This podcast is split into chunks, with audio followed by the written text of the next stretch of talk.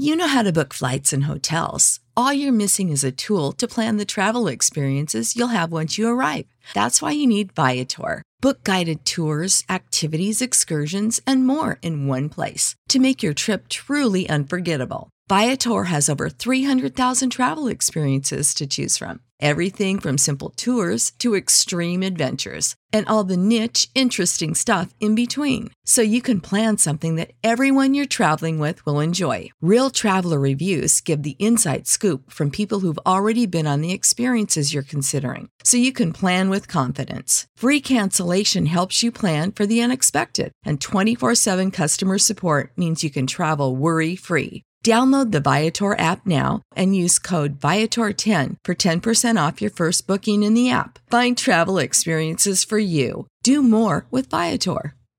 Support for this podcast and the following message come from Corient. Corient provides wealth management services centered around you. They focus on exceeding your expectations and simplifying your life. Corient has been helping high achievers just like you enjoy their lives more fully, preserve their wealth, and provide for the people, causes, and communities they care about. As one of the largest integrated fee only registered investment advisors in the U.S., Corient has deeply experienced teams in 23 strategic locations. Corient has extensive knowledge spanning the full spectrum of planning, investing, lending, and money management disciplines. Leverage Corient's exclusive network of experts to craft custom solutions designed to help you reach your financial goals, no matter how complex they may be. Real wealth requires real solutions. For more information, connect with a wealth advisor today at corient.com. That's C O R I E N T.com. Corient.com. Good evening, Rifters. This is the first episode of Rifts and Rules, the 5e D&D podcast where we go through the many 5e books and talk about various rules to enhance your gameplay experience. I'm Nathan, the Dungeon Master of Riftwake. And I'm Remy, on Riftwake as Morris. Today's topic for our first episode is the basics of D&D, the first episode of our D&D 101 series. So let's just dive right into things. Dungeons and Dragons is a role playing game that can be played uh, pen and paper in person or online through a variety of different programs. The idea of the game is that a group of players in control of a character interacting with a fictional world run by a dungeon master, uh, sometimes called a game master or DM or GM. So the whole idea is that each person in the game has their person. They pick a fantasy race, such as dwarves or elves or humans, or dozens and dozens of other things. They pick one of 12 classes, like the classic wizard or fighter or rogue, etc. They roll stats to determine how good that character is at various things, and then they take that character and throw them out in the world to go after whatever goal they decide on, whether it's riches or just a wanderlust. On the other side, there's the Dungeon Master. What they do is they are the arbiter of rules. They create the world. I mean, depending on what what Dungeon Master you're running with, they either create the world that you are exploring as a player character, or they run the world from a book yeah, there is all kinds of material out there, uh, officially published, third party, that has the full module to for to run an adventure fully written out ahead of time. So you can be a dungeon master and not have to do any writing on your own, or you can be a well, crazy person like myself who creates an entire cosmology of a setting. Or you can be someone like me who basically creates their world around their players and basically creates enough for the players to actually see the world as complex and leave most of the stuff till the players arrive at the locations.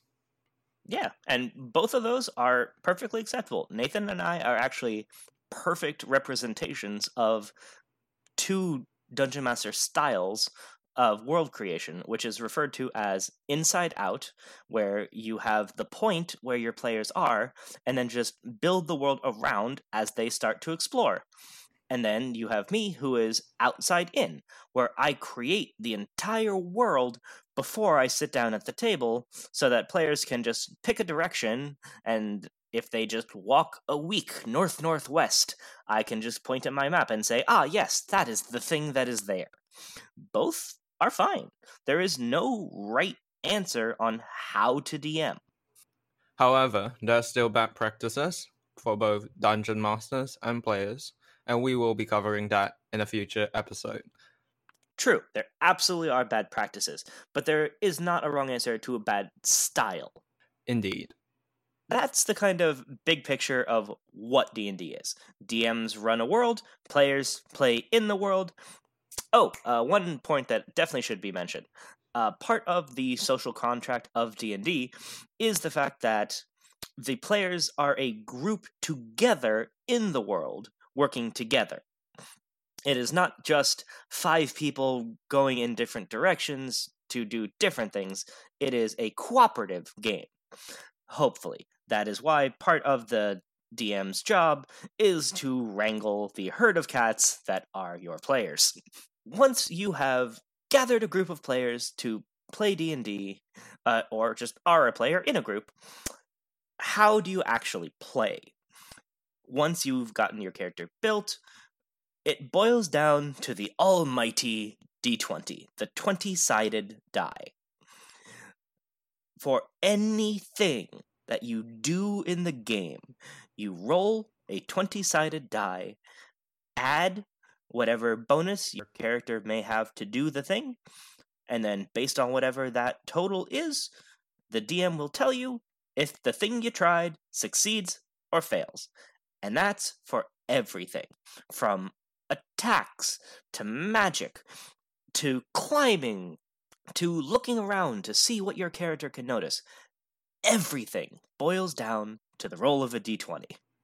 The d20 is essentially your connection, your direct connection to how things will turn out. It will determine whether a certain action you take succeeds or fails.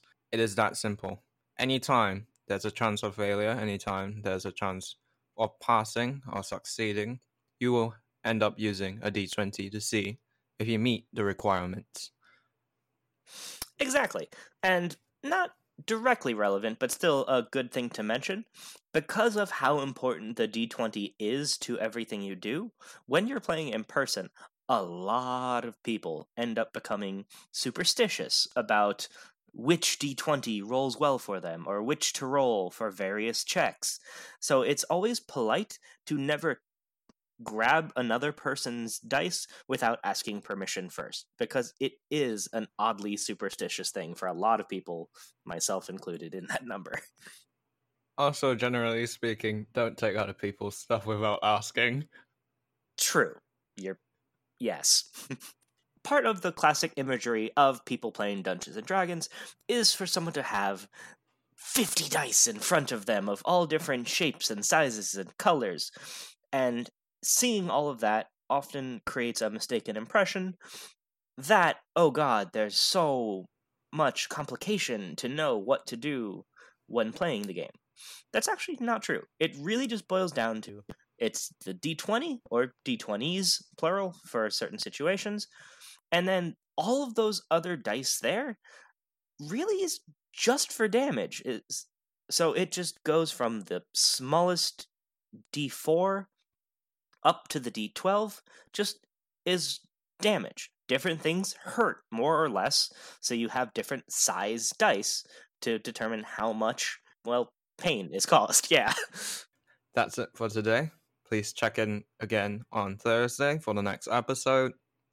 Thanks for listening to this episode of Rifts and Rules. Please give us a five star on iTunes. Also, support us on Patreon at patreon.com, Riftwake Podcast supporters get benefits such as behind the scenes content, early access to episodes, access to the Patreon Discord where you'll be able to chat with the cast, and even a shout out on the show. If you want to find us on social media, you you can find us on Twitter at Riftwake Podcast, on Facebook as Riftwake, and on Reddit on the subreddit r slash Riftwake podcast. Have a good one. Bye. When you need mealtime inspiration, it's worth shopping Kroger, where you'll find over 30,000 mouthwatering choices that excite your inner foodie. And no matter what tasty choice you make, you'll enjoy our everyday low prices, plus extra ways to save, like digital coupons worth over $600 each week. You can also save up to $1 off per gallon at the pump with fuel points. More savings and more inspiring flavors make shopping Kroger worth it every time. Kroger, fresh for everyone. Fuel restrictions apply.